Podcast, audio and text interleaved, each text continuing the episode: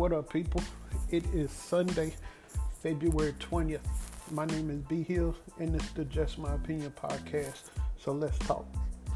Uh, since the last podcast, we had the Super Bowl. Um, really good game, although I was going for Cincinnati.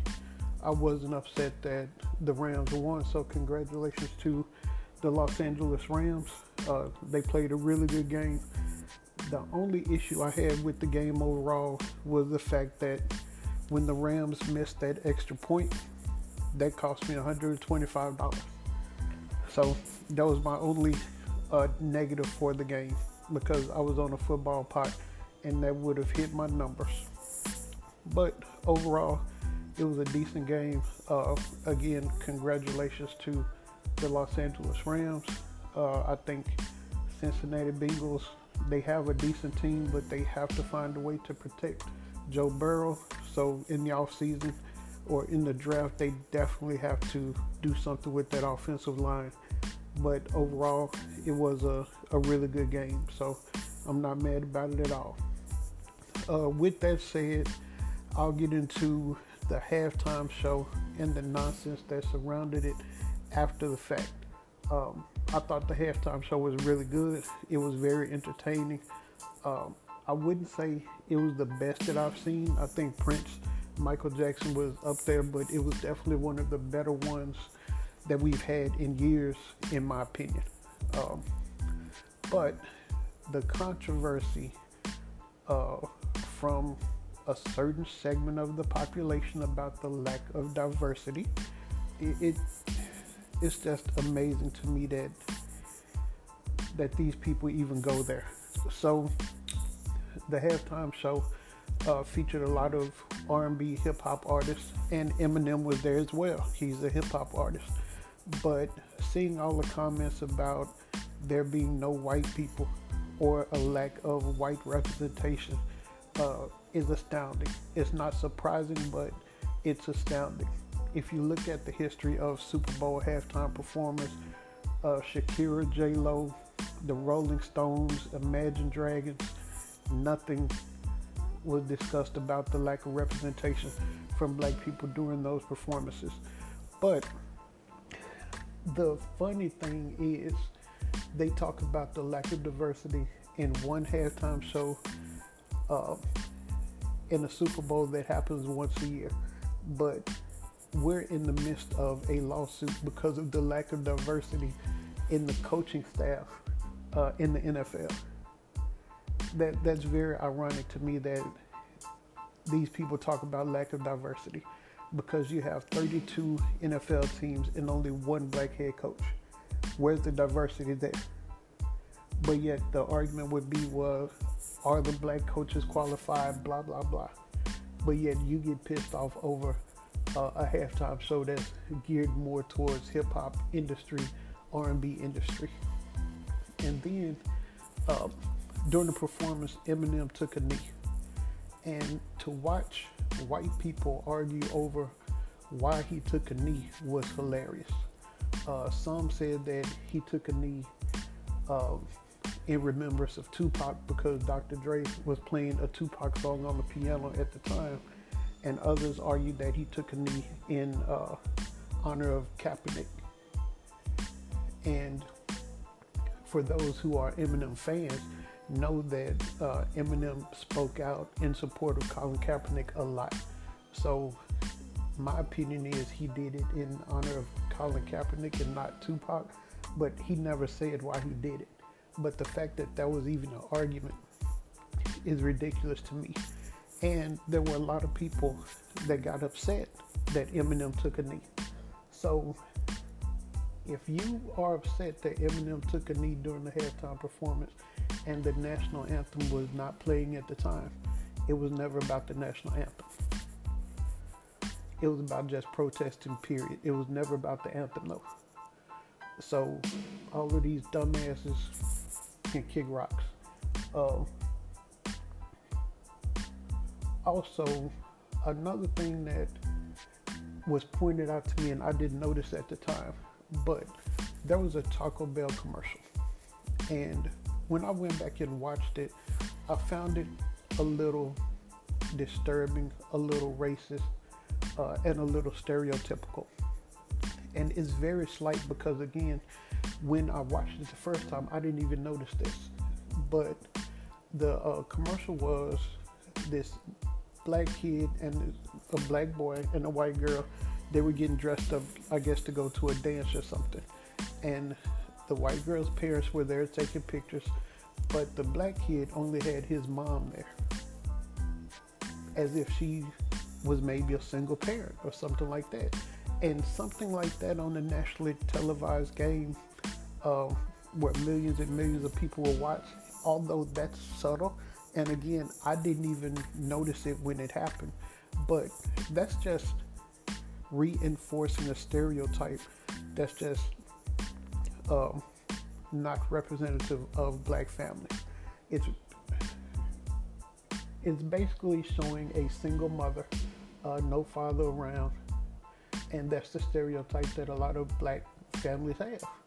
And although that does exist within a black community, it exists in a lot of communities, not just the black community, but the black community tends to be the spotlight of those negative stereotypes. And it was, although it was subtle, it's still something that's ingrained uh, in us and the media and advertisements like that continue to push those stereotypes whether they realize it or not but it, i just found it interesting when it was pointed out um, and i don't think i'm reading too much into it. It's exactly what happened. And it is a stereotype that's uh, that the media perpetuates about the black family. And i don't think it's fair. Uh, one thing i have done also is accepted the fact that white people don't like us. And I'm not talking about all white people, um, but there's a huge segment of population that just don't like black people.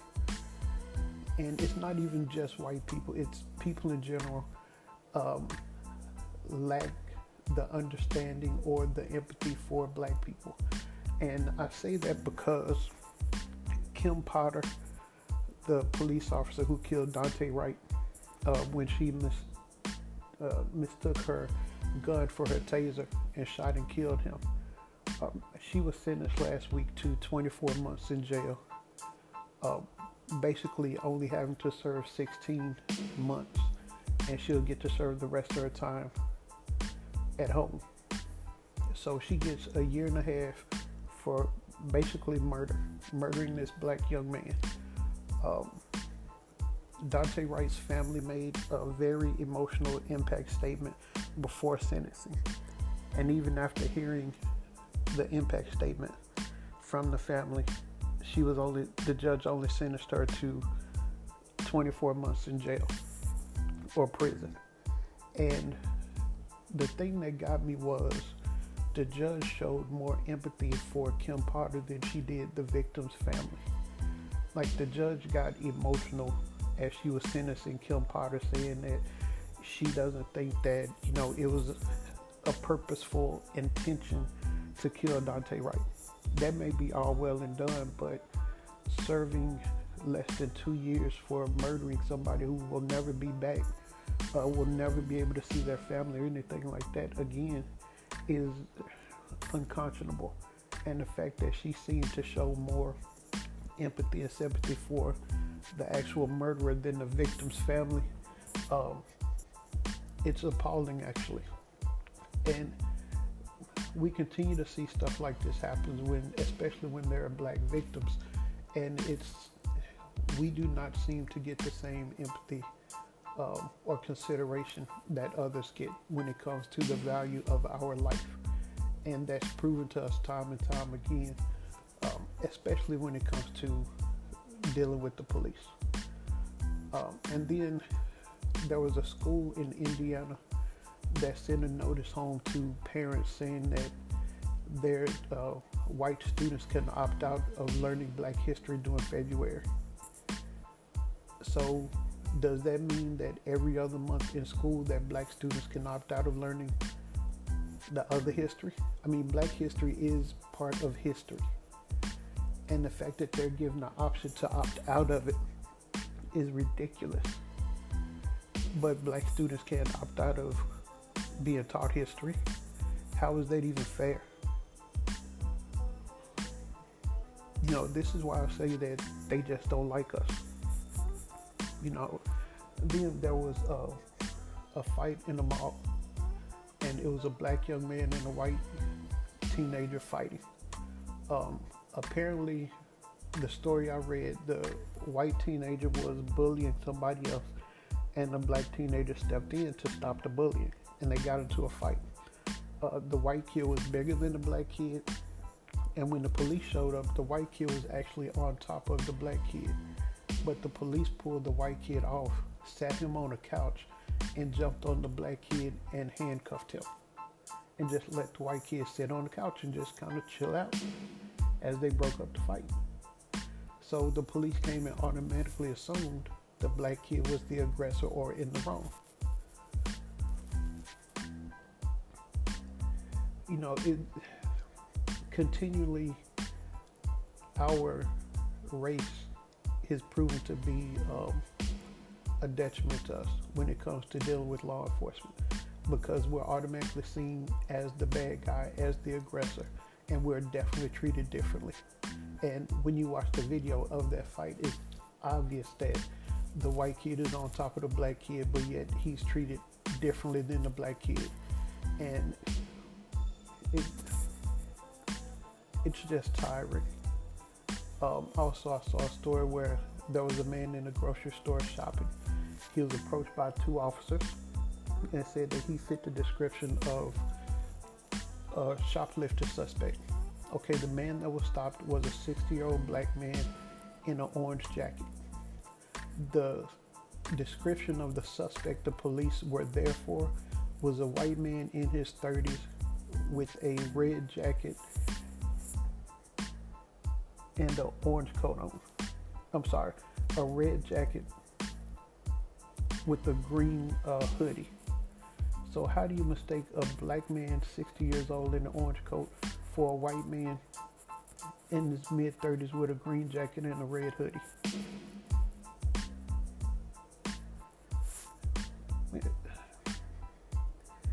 It's frustrating. Uh, it's annoying and I just don't see it getting any better because people are getting more and more extreme um, as time goes by. The laws are getting more extreme. Uh, the fact that, again, they're banning the teaching of slavery or critical race theory, which critical race theory is not even being taught in schools, it's college course. The fact that they're trying to whitewash history uh, is just crazy. And then with the Olympics going on, uh, Sha'Carri Richardson, and I spoke about her during the Summer Olympics. She was the young lady, the sprinter uh, from Dallas, who was suspended and was not able to compete in the Summer Olympics because she failed the drug test because she tested positive for weed, which is not an uh, performance enhancing drug. But in the Winter Olympics, just a couple of weeks ago, a Russian skater, ice skater, she tested positive for two banned substances that are performance enhancing drugs, but she was allowed to compete. What's the difference? I mean, it's sometimes the things are just so blatant uh, and obvious that you know you don't even have to say anything. But they justify letting this Russian girl skate and compete. And Sha'Carri Richardson. And even when the Sha'Carri Richardson thing happened, I didn't defend her because she knew the rules. And she, you know, my thing was I've never smoked weed, um, but weed doesn't seem to be as harmful as other drugs. And again, it's not a performance enhancing drug. So I didn't see the big deal personally, but you have somebody else test positive for two performance enhancing drugs and still let them compete. It, oh, it's just crazy and dead in life of a black person, honestly. Uh, and then there was a story about a butterfly sanctuary in South Texas that had to close recently because there was a QAnon conspiracy theory that it was a front for human trafficking. And there have been credible threats against the people that work there and the sanctuary itself. So the police recommended that they close. And QAnon, they're the same group that um, somebody went to a pizza shop in New York and shot somebody because it was a conspiracy that that was a front for human trafficking. And uh, with no proof or anything like that. And it's starting to get really dangerous and scary dealing with these people. Uh, QAnon folks are the same ones that were in downtown Dallas a few months ago in the rain waiting for JFK Jr. to reappear and become Trump's vice president. And JFK Jr. died, I think, in 1999 in a plane crash. But the scary part is not the fact that they believe this nonsense, it's the fact that these people are starting to run for office. That's how we got Marjorie Taylor Greene.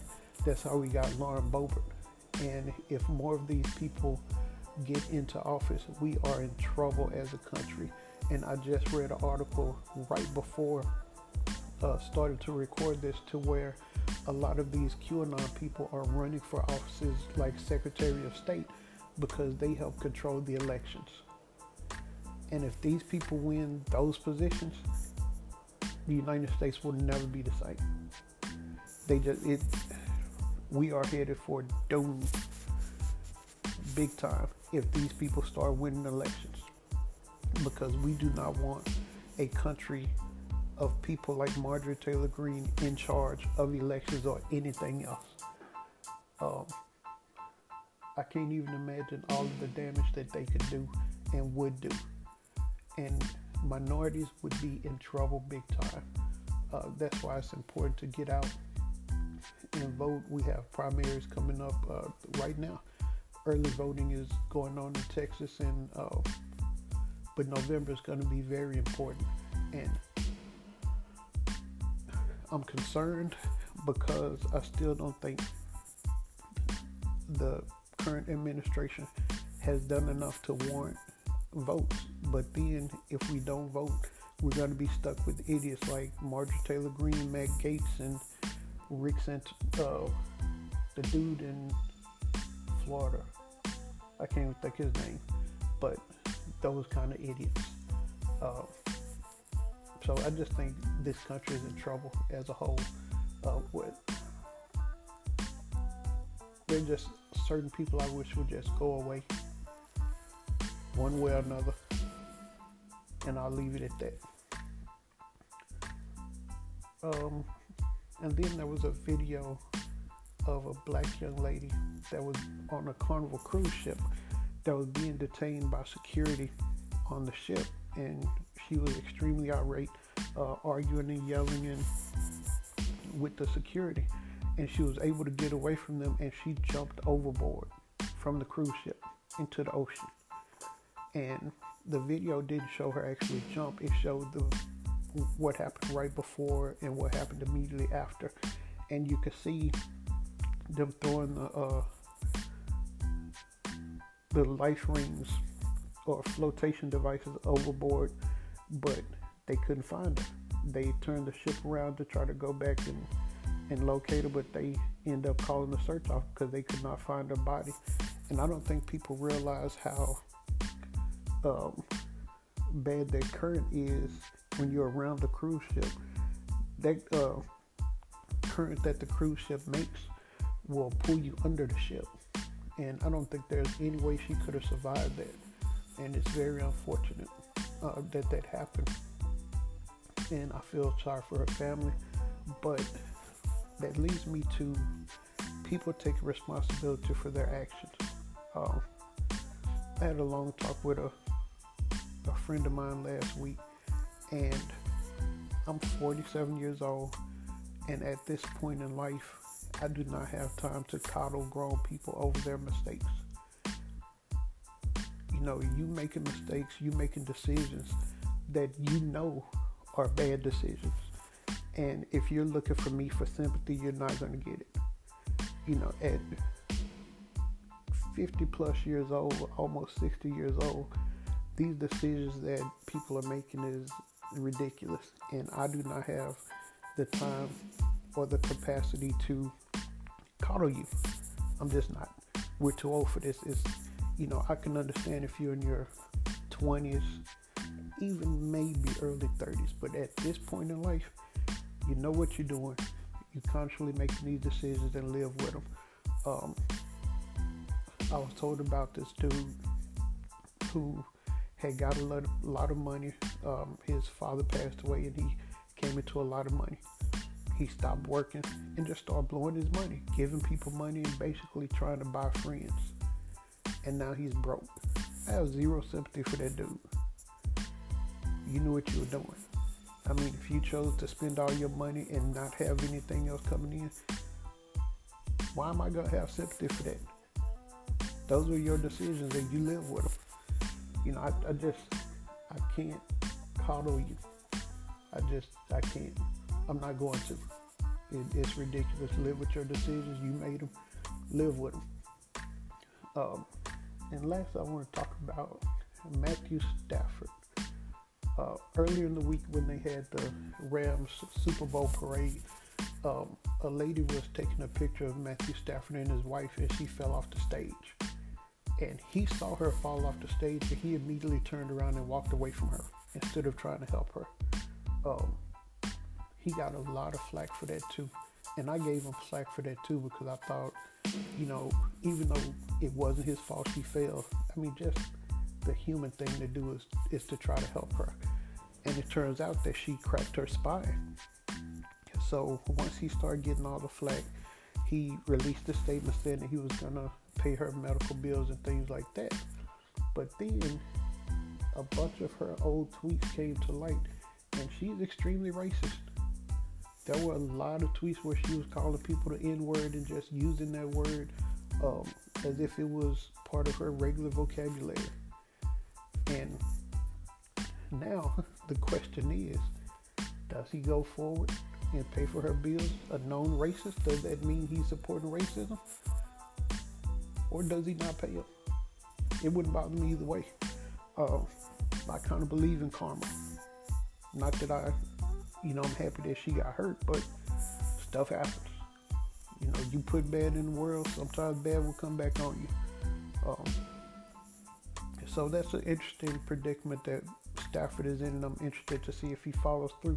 I think he probably will follow through since it's already been publicized that he's going to do it, but um, apparently she's gone through trying to scrub all of her social media too because you can try to scrub it, but once it's out there, it's out there. So we all know that you're a racist and that you love to use the N word. So uh, it is what it is. And I'll get to the verbal middle finger. That goes to a man by the name of Calvin Crew in Pennsylvania. This fool called an Uber, uh, got a female Uber driver, and tried to rob her and ended up shooting her and killing her and she had a dash cam uh, in her car and it shows her pleading for her life talking about you know her family her kids and he shot and killed her anyway. Uh, calvin crew you get the verbal middle finger. I'm glad you were arrested and i hope you spend the rest of your life in jail because you're a dumbass. And then the quote of, uh, for the week is distance is my new response. I don't return energy I just remove myself. And I agree with every word of that. So those are words to live by. Uh, I'm going to wrap it up for this week. So until next time, God bless.